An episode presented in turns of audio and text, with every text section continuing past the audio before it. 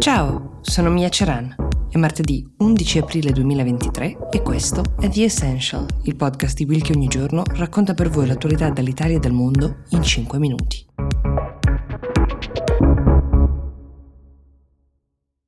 C'è un video il cui protagonista, almeno uno dei due protagonisti, è il Dalai Lama, la figura più importante al mondo per il buddismo tibetano, che in queste ore è diventato virale. L'altro protagonista è un bambino di 10 anni che si avvicina al Dalai Lama ad un evento pubblico chiedendo di poterlo abbracciare. Il Dalai Lama prima lo fa avvicinare gli dice prima un bacio sulla guancia, poi gli chiede un bacio sulle labbra. Il bambino lo asseconda, gli dà un bacio a stampo e infine l'87enne leader spirituale tira fuori la lingua, invitando il bambino a succhiargliela, così dice.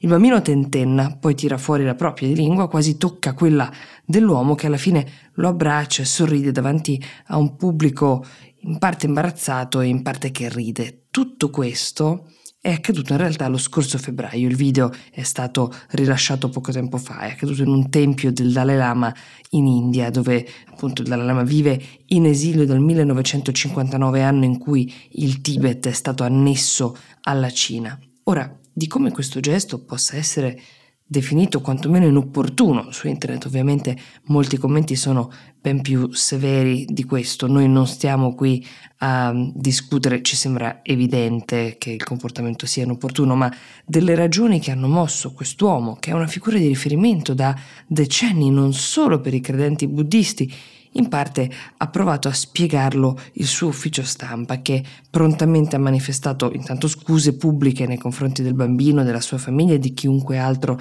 si sia sentito offeso. Il modo di giocare del Dalai Lama, così è stato scritto e dichiarato, è giocoso ed innocente, è pentito dell'incidente, ma questo è il suo modo di interagire con chi incontra, appunto innocente e giocoso. A dire il vero, già nel 2019 il Dalai Lama è stato criticato duramente per un'altra dichiarazione improvvida quando disse che se appunto il Dalai Lama stesso si fosse reincarnato in una donna si sarebbe dovuto reincarnare in una donna molto più attraente. Ancora una volta il suo ufficio stampa in quell'occasione aveva dovuto diramare delle scuse, ma questa volta forse l'incidente è un po' più grave e staremo a vedere quali conseguenze avrà.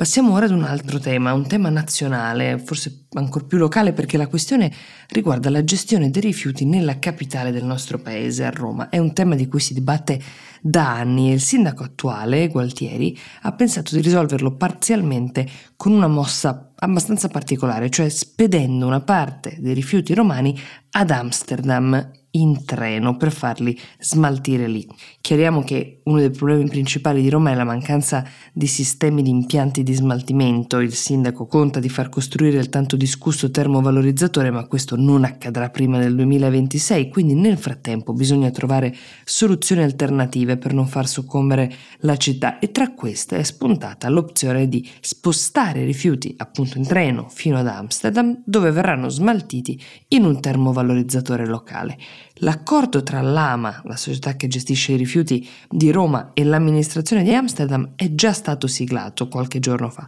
ma ad ostacolare il progetto adesso è la Svizzera. Questo perché nel percorso che i rifiuti dovrebbero fare, un percorso lungo 1300 km,